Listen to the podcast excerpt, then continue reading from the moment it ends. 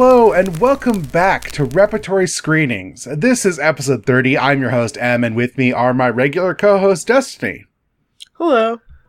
and Jackson. Movies now more than ever. Absolutely. Um, gosh, it's we're back. Uh, we took back. we were like it's gonna be like six weeks, two months, three weeks flat. We made it. Thank you, I Destiny. don't even for- think this is a long break by our standards. No, no, it's not. Destiny, thank you for healing rapidly. Um, I mean, I'm not at 100%, but I can podcast. yeah, no, you. I mean, you know, we were worried. We didn't know how it'd be. You've been you've been doing all right. Yeah. Thank you. Yeah. Um, and so we're back, season two. We're not counting it as season two. This is technically Season season three anyway. So, That's true. Uh, Repertory Screening Season Zero. uh, yeah. Um, movies. Jackson, what have you fucking watched? Uh, I've watched a couple movies. Uh, not that I have like so too much time them. Fuck, I watched one movie. I watched Tron, and I'll talk about that on VoIP Life if you're curious. Yes, yeah. Um, because it's, it's kind of what we talk about whenever we watch a weird blockbuster with incomprehensible politics. You mean our new uh sub feature, Blockbusters? Exactly. Shows up only on VoIP Live. Which, uh, if any um, if any uh podcast service wants to license that, feel free. Uh, yeah, if you want we us, will- if you want me and Jackson to just talk about how all uh, popular movies are right wing propaganda, we've got a podcast to pitch you. We'll do it. All you need to do is like give us a salary. It doesn't have to be a big one, even. like, I know there's entire YouTubers that make that their whole brand, but we do it better Yeah, we'll do it better. Promise because you. you know we're a- actually communists and not you know fake YouTube liberals. Anyway, bread tube. about- It's bread tube. Red too. Uh, anyway, movies I've watched. uh, I also watched um, uh, as part of my watching uh, like reading John le Carre books. I watched the first two John le Carre adaptations: uh, "The Spy Who Came in from the Cold" and "The Deadly Affair." uh, when are these movies from? Who made them? These are from the '60s. Uh, Oh, okay. uh, I'm watching them as I go, like you know, as I move through the books, I'll watch an adaptation that came out alongside it.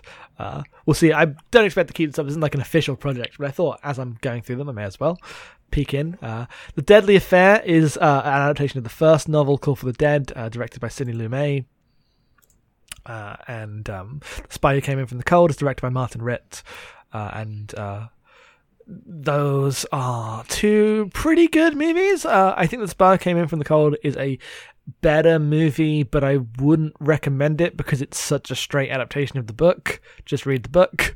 Um, I think the movie does like a fine job of it, but it's like it's the book and movie form, and it's not as good, right? Like, as a, as only so far you can go um, with that. Like, I know it's a classic, but it's uh, it really is just they haven't really added or taken away anything much.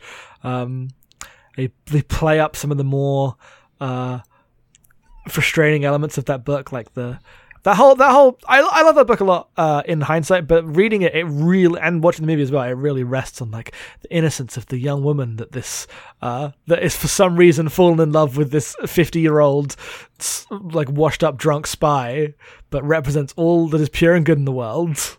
Great. Um, yeah, it's the reason I didn't like that book while I was reading it. Uh, it comes to a good place at the end, but um, that part's uh, more like obviously frustrating in the movie because you don't even get the like part where most of the book is just uh, people talking about their views on politics and the Cold War, right? Like, yeah. because it has to condense everything down to the plots. Um, Deadly Affair, worse movie, more interesting, makes more changes. Uh, was made by a different studio that lost the rights to George Smiley, so he's called Charles Dobbs in this one. Uh, he's, he's played by James Mason, and they add in the fact that his wife is cheating on him for some reason. Uh, whereas his wife in the That's novel, that's a right. That's a writer in all James Mason films. oh, oh, so the whole the thing with this with the Deadly Affair, which is uh, I you should watch this movie. Okay. because like Is what I this the most Sebastian Match- Matchsticks movie possible? Because it sounds like it. it is the most Sebastian I'm changing arranging matchsticks, but the the person who's also in this argument is his wife, who isn't British, and is like yelling at him, being like, "Please, just fucking call me a slut or something. Don't just say, oh, it's fine when I cheat on you." she's so mad at him as he Britishes her face as she's like cheating on him with all his men. it's pretty good.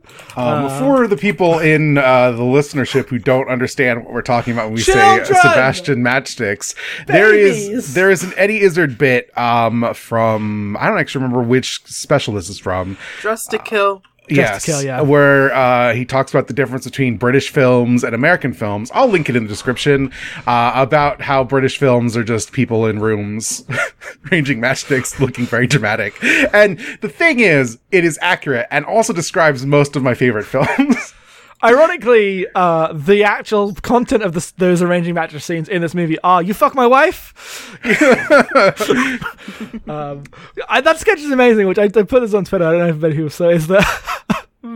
The British movies spot on. Like for every hour of British movies, they're all that. Uh, the American movie parody is like for maybe two years in the nineties, and Yeah. is not accurate any other time. yeah. Yeah. So, but, but I, I, we've got known in Britain for making the smaller films. Smaller, you know, recently we've been pulling out of that into the more train spotting area, but the smaller films, the kind of, you know, room with a view with a staircase and a pond type movie. films are very fine acting, but the drama is rather sort of subsued and subsumed, or a word like that. Um, sub something or other. You know, just, just sort of folded in, and everything's people opening doors. Oh, I'm. Oh. What? Well, I. Oh. What is it, Sebastian? I'm arranging matches. Well, I, I thought you. I'd better go. Yes, I think you'd better have. Ooh. And you can't eat popcorn to that. You're going.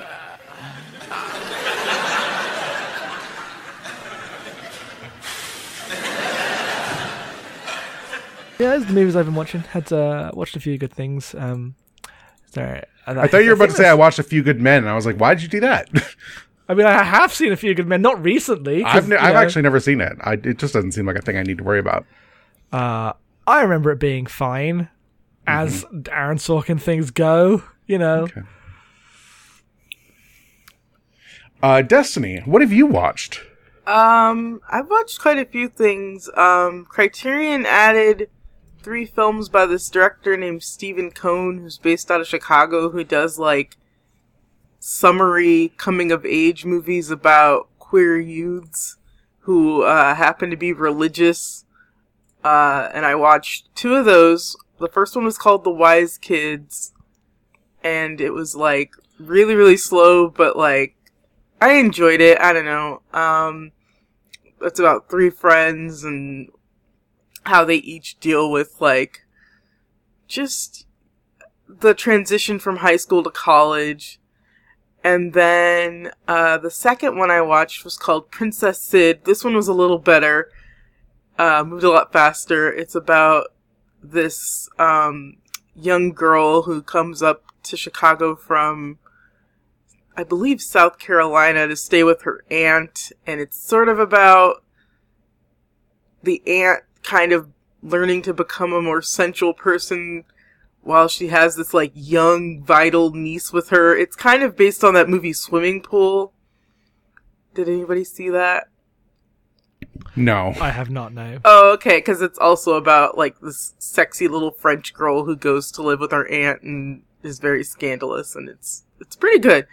Um, then I watched uh, Bonjour Tristesse, which was an Otto Preminger movie about this uh, girl played by Jean Seberg who is very jealous of this woman that her uncle, or excuse me, her dad starts courting, played by Deborah Kerr. Uh, I can't remember who plays the dad. One second. It is David Niven. Uh, and it's cool because the sequences in the present are in black and white, and this is a 1958 movie, so it was kind of unusual at the time. Uh, but the pr- past sequences are all in color.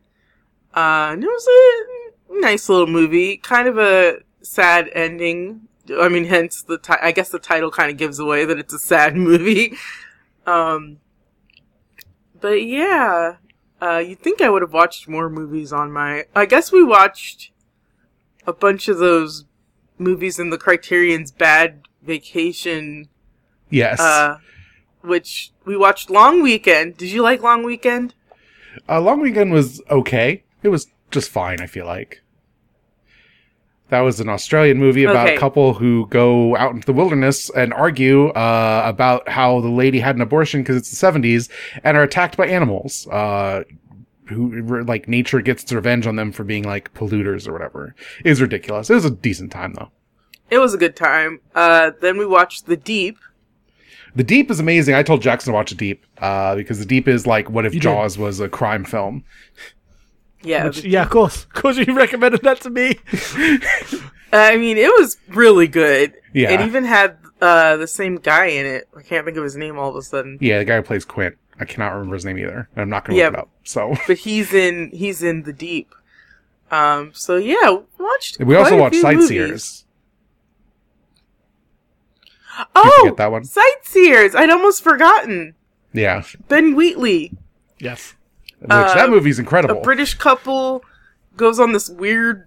I don't understand the the tour that they go on is like some of the dude's favorite like museums and caves around Britain. Uh, and then it just kind of turns murderous.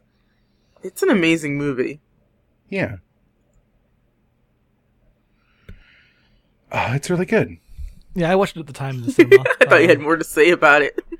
Oh, sorry, you're breaking up really bad, Destiny. That is, uh, You're in the same house. yeah, I don't know why that is. Destiny's not breaking up on my end. Oh, weird.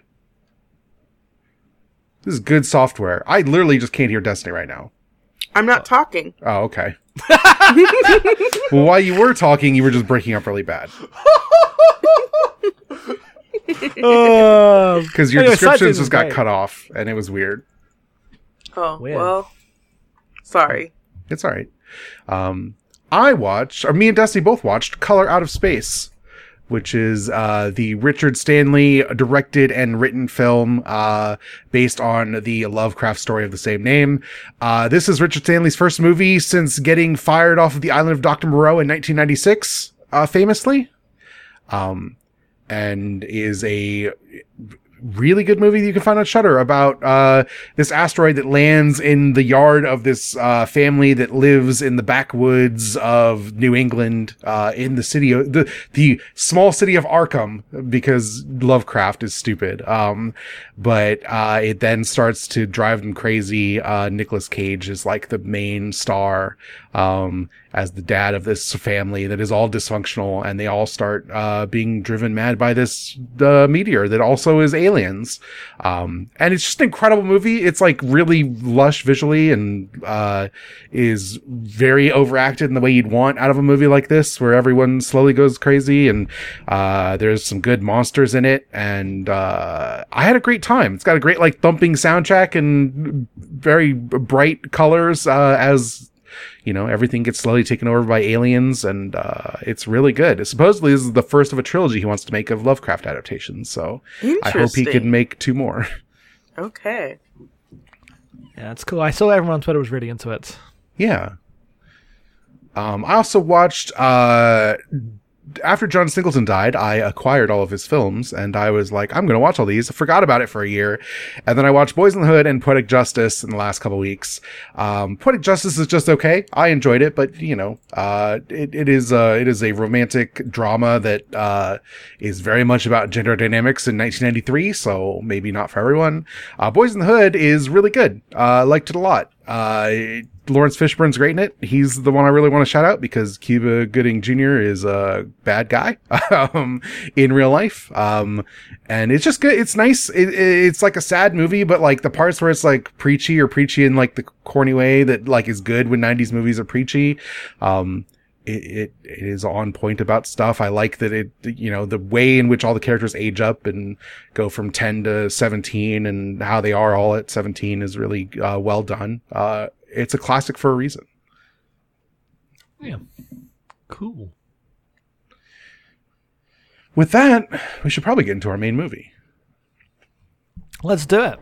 we watched The Player, which is uh, directed by Robert Altman, uh, screenplay by Michael Tolkin, based on the novel of the, uh, the same name by Mo- Michael Tolkin. Um, stars Tim Robbins and Greta Scacchi and Fred Ward and Whoopi Goldberg and Peter Gallagher and 800 other people. Because the one thing I know about Robert Altman, I'm not like super well watched on his stuff, is that he, he has movies with 800 people in them every single time. Yes. Um, and this one is a satire of Hollywood and Hollywood film production. And thus you have not only the celebrities playing all the like main characters, but also the celebrities playing themselves in the background of every scene. Um, There was Which really- actually a scene where we thought a character was just being themselves, or excuse me, an actor was being themselves, and it turned out they were just a character in the movie. there's a bit, there's a bit where like halfway in the movie, Whoopi Goldberg's introduced and, uh, Tim Robbins walks in and she's holding an Oscar. She's like, wow, this thing's really heavy. And then she starts giving a like fake Oscar speech. And Jessica's like, I thought she already had one by now. And then it turns out that she's not actually playing Whoopi Goldberg. She's playing a detective. but in the moment, you can't tell because it's Whoopi Goldberg. And the most hilarious thing is, I made that mistake, but I've seen the movie before. I just forgot Whoopi was in it. so, um, Jackson, do you want to briefly summarize what this movie's about? Uh, the movie is about uh, a s- mid-tier studio executive called Griffin Mill, uh, who is being sent threatening postcards uh, while there is a uh, new editor uh, who is also a story editor being placed above him in his department, and that means he's on the way out in this uh, corporate struggle.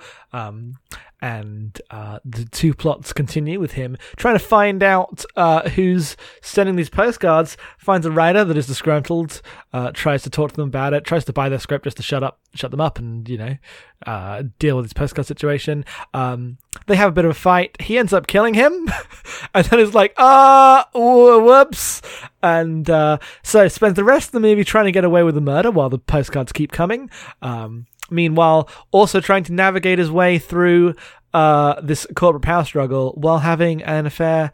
Uh, not an affair. He's not with. He's not married. Well, uh, falling in love? Question mark with uh, the wi- with the uh, previous girlfriend of the writer who he killed. Um, and all of this stuff goes down. Uh, the main plot of the movie starts kind of halfway through um, when uh, he's pitched a film called Habeas Corpus, uh, which is a a drama that is reality. One of the stupid, silliest things I've ever seen. Basically, this ludicrously depressing, uh, absolutely terrible movie that's going to have no stars, uh, depressing ending, and uh, he like uh, lets uh, the other executive like take this idea from him and knows it's going to fail. It does. He comes in and saves it, uh, and is able to become the new boss and get away with murder. And then at the end of the movie, it's a year later, he's the new boss, he's gotten away with murder, and the actual real postcard guy calls him up and uh, says, I've got a pitch for a movie. It's about a uh, writer who kills the wrong guy when he's trying to uh, see who was threatening him with postcards. Um, I call it The Player. And he's like, "You've got a deal." As he goes to his ridiculous like mansion with now married and pregnant uh, to the uh, uh, writer's um, prior girlfriend, like basically that's all folks plays over the screen at this point. Uh, and the whole thing's like a weird movie within a movie joke. Um, and that's that's the plot on the broad strokes. Uh, but the movie's more about just the texture and the like jokes of its scene to scene movement. I feel like. Yeah, so we got to talk about why you picked this movie because uh, when the whole story is outrageous. So, VoIP Life is a podcast me and Jackson do for the Patreon. If you pledge at ten dollars, it's usually just us goofing off. But we went through uh, Jackson's movie library and got rid of some stuff.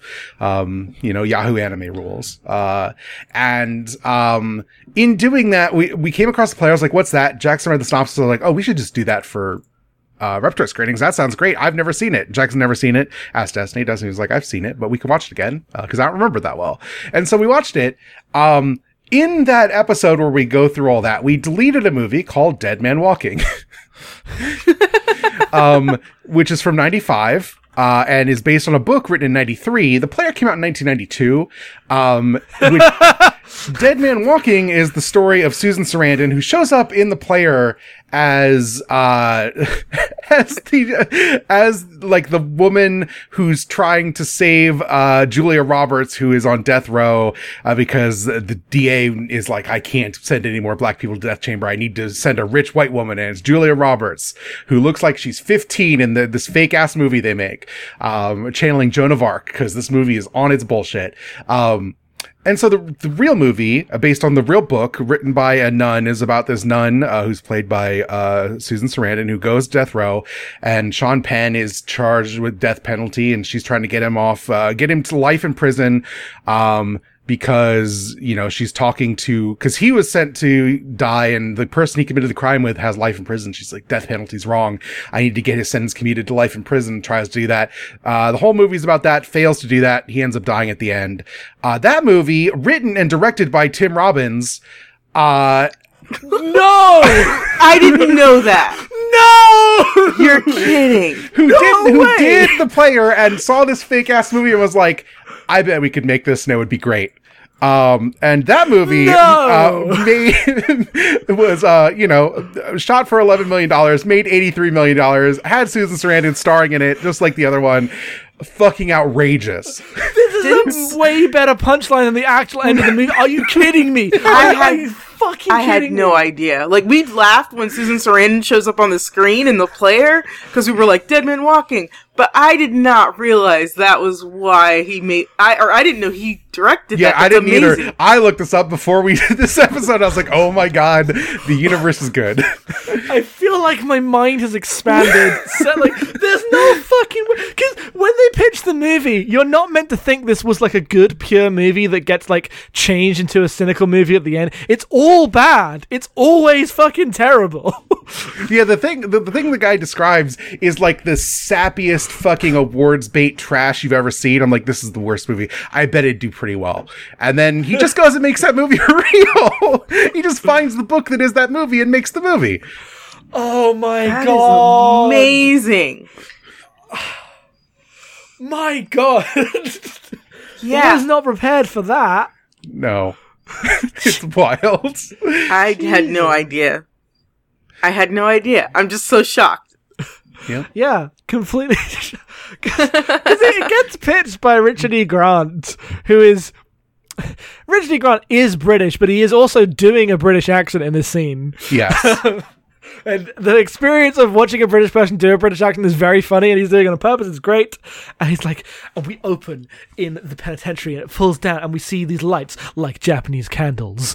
And he's giving, he's like doing this very animated arms in the air pitch, and is, and then is like, and then he he realizes the husband faked his death, and she hasn't killed him at all, and she's framed. He's been she's been framed for murder. So he's running through the running through the uh, the prison, but it's too late. The pellets have fallen. She's dead because that's reality. That happens. it's like, what are you talking about? And no Everyone- stars, no fucking stars. yep. I And want no name end- actors only. Yeah, so by the end, when Bruce Willis like shoot like kicks down the door and blows open the gas chamber and rescues Julia Roberts, and was like traffic was a bitch, uh, and he is clapping because he didn't matter, he didn't care because he because uh, the story editor that was the girlfriend of Tim Robbins' character. We'll get back to the plot of this actual movie in a second. Uh, she's like, what happened to this is reality? What happened to caring about the story? He's like, well, the story tested poorly. This one people love. I don't give a shit. Get out of here. uh, incredible. Yep. Um, it's it's very ridiculous. Uh, so all I knew about this movie going in was that the pitch was uh, a Hollywood agent is getting uh, threats but doesn't realize which writer they're from. Yeah, that's what you told me, and I was like, "Yeah, we can watch. That sounds great." That's not what the movie's about. Like it is technically, but it's such a deceptively written because that's what the summary is on like Plex on Wikipedia and everything. Like the- Yeah. that is the two line premise of the movie. Not a writer is having a like murders a guy twenty minutes in, or like murders a writer twenty minutes in. Sorry, um, while going through some like weird. Not like like mm, maybe thirty percent American Psycho business shits. Yeah, Um, like not to the extent of that, but definitely it's uh, you know, this came came first, but it's uh, in that in that vein of weird, like uh, corporate maneuvering, Yes. just being on its face ludicrous. All these people are fools. yeah. It also, we failed to mention, has like 80,000 cameos in it. Yeah. Yeah, that goes without saying. It's so good. Because the entire movie it ends in that hilarious habeas corpus bit but the entire movie every single time someone's pitching something they go oh we could get julia roberts for that yes. and so when they cut to the habeas corpus bit before they even do the bruce willis reveal of that they've changed the ending it, when it's just julia roberts standing sitting there and you're like oh fucking of course uh, yeah yeah. But also, like, it's because the, the actual actors are all stars too, and also this takes place in 92, or, you know, movies made in 92. You have characters, you have this scenario where, like, characters drift into the show and you don't know if they're like playing a part or if they're actors. And also some of the actors, like, I don't know who this person is anymore because it was 30 years ago. Uh, so you'll see like people, you're like, this is meant to be a cameo. No idea who this is. Or you'll see people, or you'll see like baby Gina Gershon being like the assistant to, uh, Bonnie. And you're like, oh, this is like before she blew up.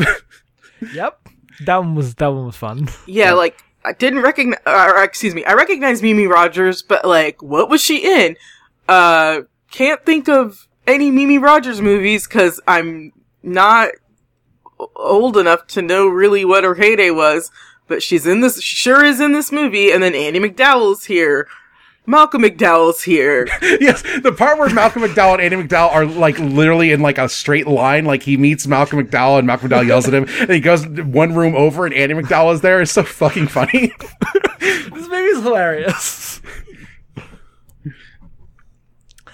uh, like he shows up, and um, when he walks into the office and he meets this like young uh, kid who's like the son of this other executive, or I don't, I forget the exact relation, but it's basically going like, I want to go play tennis with celebrities. Uh, is is this girl married? Yeah, he's Meg like, he's like, can you hook me up with Meg Ryan? It's like Meg Ryan's married. He's like, oh damn, what about this girl? Winona Ryder. yeah, yep. Um, it's it's wild. And that guy, and that guy literally just sits in the background of every like big conference room, looking through this folder of women, and at the very end, they're like, ah, yeah, we had to get rid of our executive because that kid has the clap now. Got in trouble. yeah, the amount of like background stuff in this movie is because so the the movie opens on like this like eight minute long tracking shot uh with characters with one character who can't stop referencing the tracking shot from Touch of Evil. Yes, Like it keeps going on about how like oh the Touch of Touch of Evil tracking shot that's when cinema was good, but then when everyone else says like tracking shot to him, he doesn't know never heard of it. Yes. Which is uh, so he's like the studio security guy played by Fred Ward, um, who is like because he's Fred Ward, he looks kind of like a gangster in the big business Yes. suit of the '90s. But also, he's clearly like a gangster who only knows about cinema through like crime films. it's his reference Yes. point for literally everything. Oh yeah. Uh, and so, anytime someone asks anything of him, he will reference a crime movie from like 50 years ago as like, the, and that's just who he is. Like that's his whole personality. It's fantastic. Uh yeah, he he is fantastic in the movie. So when he shows up, so after he's killed this guy, Yeah.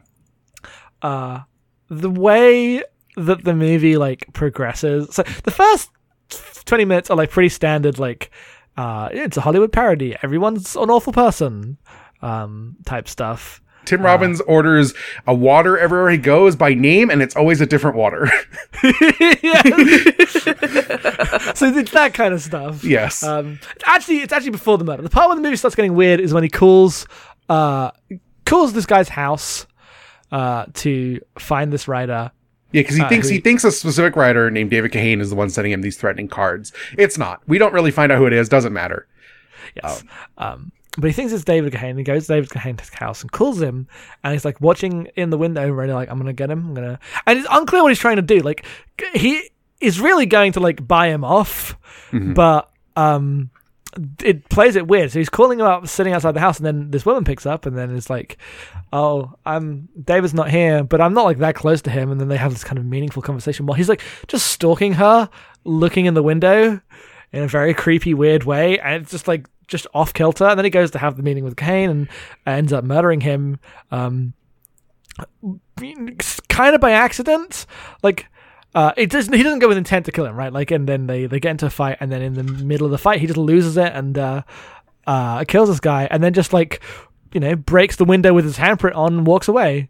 Um, and then it's from that point in the movie, is just like you anything can happen because they start playing like for ludicrous jokes with like so he goes the next morning he goes to uh his meeting and he's a bit late and he's like oh I was in, I was in Pasadena last night uh watching uh watching a film as he tries to get own in on uh Larry Levy who's the other ex- executive.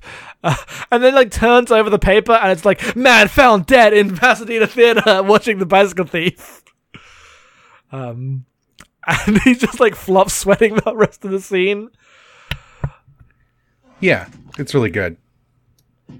I also like how film noir everything is between him and I think her name is June, the writer's girlfriend.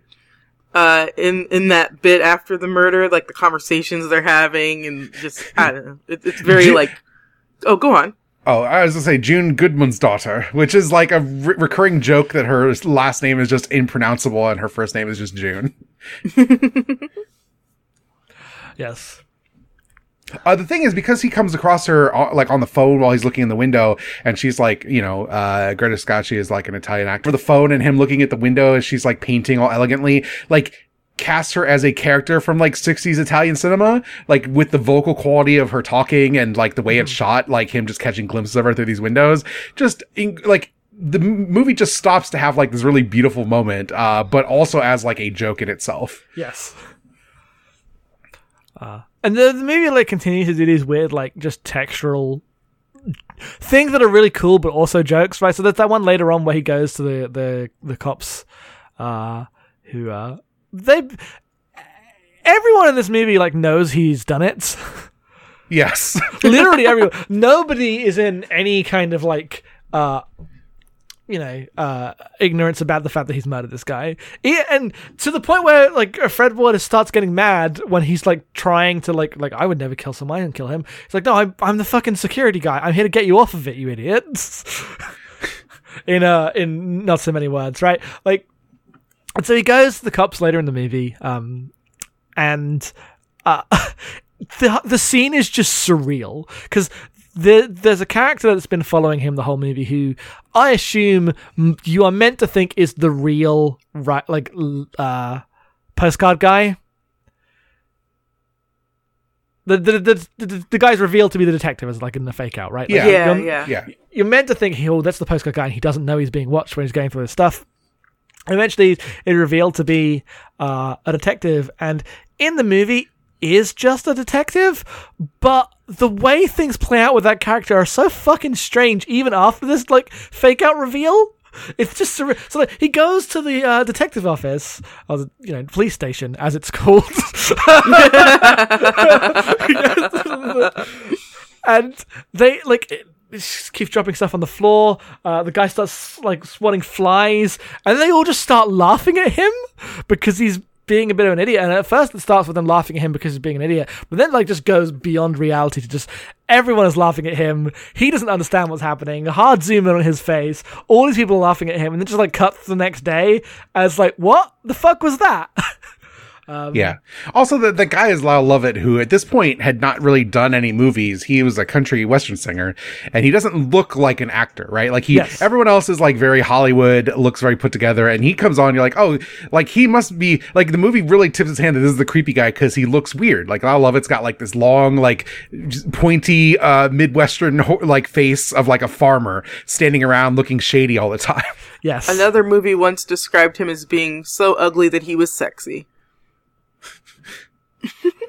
Um, and so when they when they come across like when you know it, it turns out that he's just the detective, uh, and he's like all, still a weirdo though because he's he, they come into the office and Whoopi Goldberg's like, "What was that movie you saw last night?" He's like, "Oh, Freaks." They're like, "Oh yeah, Freaks," and he just starts chanting "One of Us" from Freaks. Um, and Tim Robbins at this point is just having a breakdown like long like over a long period of this stretch of the movie, um, and he's just losing his mind. This guy's chanting "One of Us," and Whoopi Goldberg clearly knows that he did it and is trying to give unsettle him by asking him if he fucked June, and he's like, "Excuse me." He's like, "Did you fuck her?" Just yes or no. It's an easy question. Um, and uh, it's Whoopi Goldberg in this movie, just stealing scenes. I love the like early '90s Whoopi, just killing it in every single movie. Um, so good. We will stop for a package. Uh, why does your um uh, uh you know package uh, alert thing the noise make the exact uh ten- tone of the start of the Mission Impossible theme? Well, now I have to leave this in. I don't know why it does that. it's, it's like it was, it was exactly the right pitch for it. No, you're right. You're right. Damn. So it's going to ruin it every time you get a package. Yeah, no, I'll never not think about that. I have returned. Hello. oh, thank you. Jackson pointed out that our doorbell sounds like the Mission Impossible theme, like the first like notes, and Oh. it's ruined it. That's hilarious. I never noticed that.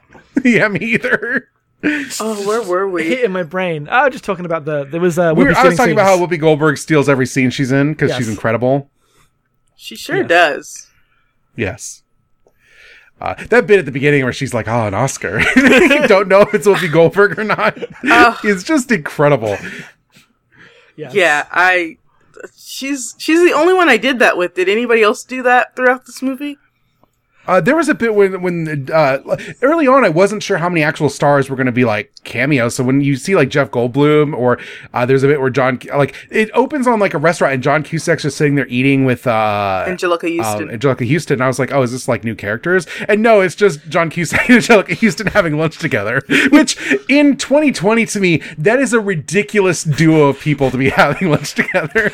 yeah. Uh, the the Hollywood in this movie feels like ancient, and not because it's like I don't know what the movie is like thinking about uh, Ho- Hollywood, right? Like it doesn't necessarily feel like it's a movie implicitly about something that is dying, um, but we know from history that it is. like this is not how movies Yes. are done anymore. Uh, Well, like watching this movie, the thing I was struck by is like this is like a year before Pulp Fiction. Yes. Which just changes how movies are acquired and distributed forever for Hollywood. like Jurassic Park's coming. I just want to. oh, you guys. Oh, oh, go I just Destiny. wanted to interject and say that in 1990, John Cusack and Anjelica Huston did do a movie together called The Grifters, so it wasn't weird for 1992 standards. Yeah, no, no. It's just weird for 2020 standards. Yeah. Uh, but yeah, this is like in the era of like you know post Lethal Weapon, Shane Black getting a million and a half to write Last Boy Scout, which is hilarious in how movies are made now, right? Well, like Yeah. one of the things I kept saying, like one of the most unrealistic things to me was that everybody had this encyclopedic knowledge of like 50s cinema that Yes. worked at the studio because I just don't think it's like that. Yeah.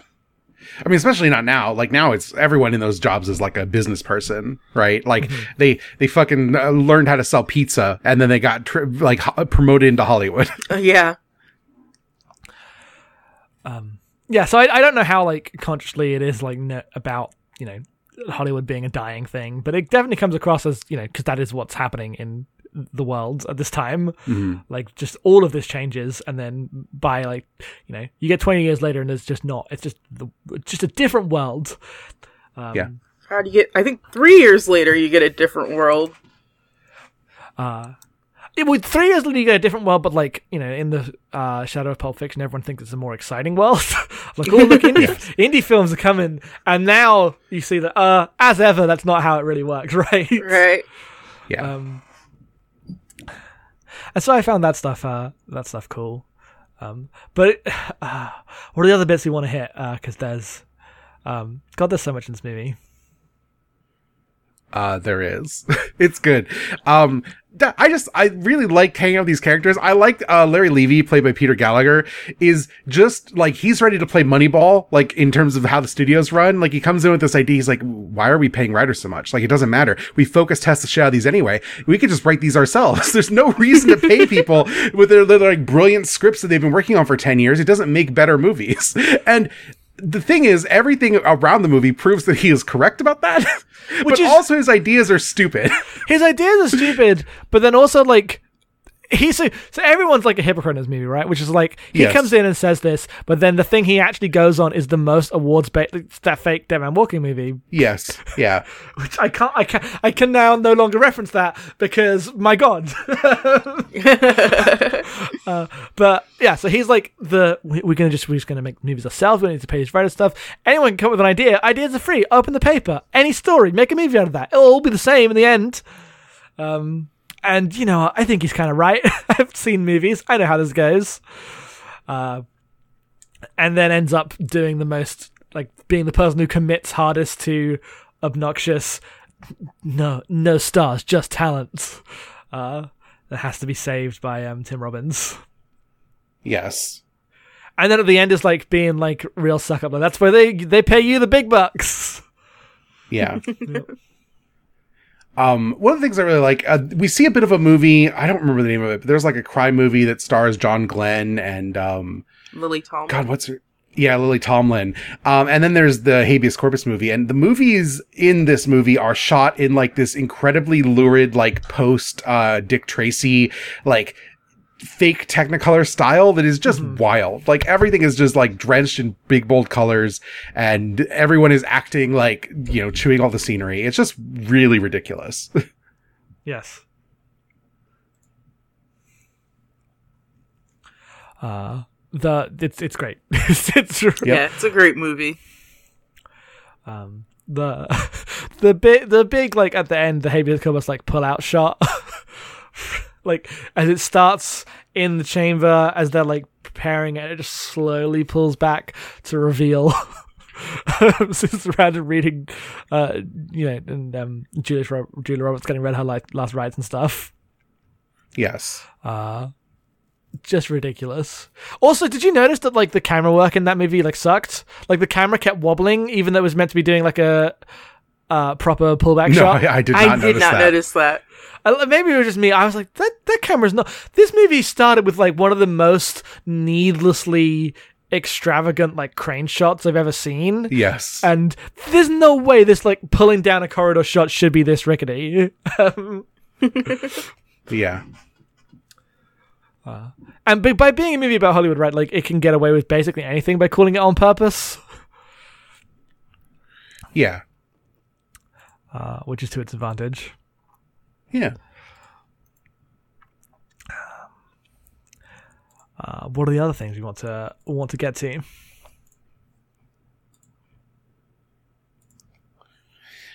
I don't know. I don't know if I have that much else. Uh, what do I think of the ending? I guess is the. I was surprised by it. I like the minute it started. Like I figured he was going to get away with it. That's the only way that could end. Yes. Uh, so like the one year later is all good, but then like the reveal that the like the letter writer is there and selling the idea of the movie that we've been watching is very funny to me. I that one caught me off guard. Me too. Yeah, yeah, I I- remember being really surprised. Um, I I was uh, not mixed. I was I was also taken off guard by it because like I feel like the movie is meant for. I mean, it came out in 1992, right? So it's meant to be read a little differently to how we would. hmm uh, in the I don't think as you're watching the movie you are meant to be thinking, oh, well, obviously, like 20 minutes in, well, obviously he gets away with it and becomes the boss because I know how movies end. um, like, I think it depends on who you're like. I think if you are, if you're in, if you're in on the uh, joke of like the Hollywood stuff, I think that you would know that. I think if you are just watching this, like, oh, look at this weird Hollywood thriller, then you just are like, how's he going to get out of this one? Who's who really, you know, who's sending the letters, all that stuff. um, I think it works on both levels, like any good mystery, right? yeah, yeah, yeah. Uh, but I think that like the movie, the end of the movie is meant to be like it. Bec- it goes so far into unreality in the one year later stuff Yeah. um, that I don't know if it ends up like uh, cutting against what it's trying to do. At least for me. Hmm. Um, It almost Because- felt. Or go on. no, no, no, you go. Well, I was gonna say, like, it reminded me a lot of Blue Velvet. Like, it felt like a dream sequence. And then there's that scene where he, like, touches June's pregnant belly, and then there's a kid going, na na na na na na. Yes. And it's like, okay, is this even really happening? Yeah, I'm gonna have to sit with it for a while. I, I, I, I did like it. Um, I'm just, I didn't expect the ending to be uh, like as into like pure joke as it goes. It's a very like almost cynical ending. Oh, absolutely. hmm Um, but yeah, I really, I really liked it. Yeah. Uh, I guess that's it then. Um, I have a really bad Letterboxd review I found of this movie, which is the most popular review on uh on Letterboxd. Okay. Hit I, hit me. ju- I just have one paragraph to read. Okay. Um, and for the most part, Griffin Mill is a pretty sympathetic guy. we all struggle with our work, even if we don't work for something as high stakes as Hollywood filmmaking. Mill makes some bad decisions along the way. Okay, a lot of bad decisions, but he never seems like a downright bad person. He's just doing his job like everyone else, trying to save his skin the only way he knows how, until that final shot. So, the idea of taking this movie on face value is meant to be earnest about Griffin until the final shot is ludicrous. He kills someone. he fucking kills someone 20 minutes in! He's not a good guy. He tries when he first gets pitched habeas corpus. His plan is to give it to Peter Gallagher, and then it's supposed to flop, and then it's gonna get Peter Gallagher fired. Like that was his whole reasoning for giving him the movie. I mean, that did that did happen. Just with the No, the whole thing with that is that because he gave it to Peter Gallagher, he's the team player and got promoted. Like that's the implication. Oh, okay. I thought he. Uh, no, no, no. You were right, Destiny. De- Jackson's the one that's wrong. no, no, Oh. I'm saying that like the implication was that it failed at the test screenings, and it was it was uh, uh, Griffin that came no, up with a new uh, to, ending. to me, the implication of that is that like No. him giving him that movie and that movie then becoming big, widely successful after they work is what like when they were choosing who was going to be the new successor to the big, you know, the big chair. They Yeah. chose him because he's willing to give the movie away. Yeah, because before, uh, before they change it and everything, he thinks that he's just gonna take it and it's gonna flop. I thought it was the idea that uh, he could, um, like that he came in and fixed the movie because there was a line about like, "Oh, your new ending killed." Yeah, but the whole thing was he wasn't ever going to fix the movie. He just wanted to get uh, Yeah. Levy fired. Um, Like he explains his whole plot to somebody, but I can't remember who he explains it to. yeah, the, the thing that changes is the uh, the like big guy ends up uh, something uh, like he gets fired way quicker. Yes. Was it his lawyer he explained it to? I think Played by director Sydney Pollack. I think so. I don't remember. I don't Maybe. remember. yeah. Anyway, Um, okay, I guess that's it. I guess that's it. Yeah. Next time, we are going to be back in one week because we have a, a Patreon episode where we are going to be covering uh, Bound by the Wachowskis. So please look forward to that. I didn't look up where we could get this, so I guess we're going to do that now. Informal podcast, that's this one. Yeah. If you want to look up on your end, Jackson. I'm looking it up right now. You can get it on um, you know, on Blu-ray. This is streaming on Pluto TV, uh, or is this Peacock, CBS? No, CBS All Access, maybe? I don't know. Uh, you can rent it on the normal places. Um, This is streaming on Stars Amazon and My Five in the UK. you can also rent it on normal Amazon or buy it on Blu-ray or whatever. You can get Bound. It's around. yeah, it's around. And we'll be having a guest for that one. Uh, so, you know, it was short notice, but we're also not really planning to take questions like usual. Oh, did we, we had, I think Oh, we we had had one email for questions. this. We had Yeah, that's Yeah. what I was like gonna ask. Like, We what are we two doing? No, you know, it's been it's been three weeks. I forgot how to do this goddamn podcast. Um, okay, we had two. Yes, we had two. Uh, we have one from Alex. Uh, Alex says, uh, "Congratulations on your fast recovery, Destiny." Thank you. Um, Alex didn't enjoy the first twenty minutes because didn't in, in, not just the political landscape of Hollywood couldn't be us. Sorry, Couldn't be. This is Yeah, sorry. Yeah. It could have just been that for uh, two hours. I'd have been fine. Yep. Um, let's see. Uh, what do you think June is doing on the side where she can afford a house with a yard in Pasadena in the 90s full of paintings she doesn't sell? Um. Uh, I don't know. I mean, I, I, the boring answer is that like, Teaching. oh, I was gonna say that's just kind of like, uh, by the end of the movie, you realize that's kind of the joke of the movie, Yeah. as they have their massive house together. he touches her I think she's, I think she's, I think she's probably just old money from Europe, right? Like she's just That's true. dallying about in Hollywood because she's got the money already. yes. oh yeah, that probably tracks more. Uh, we've got questions from Tron. Uh, who's your favorite character in this movie? Cher.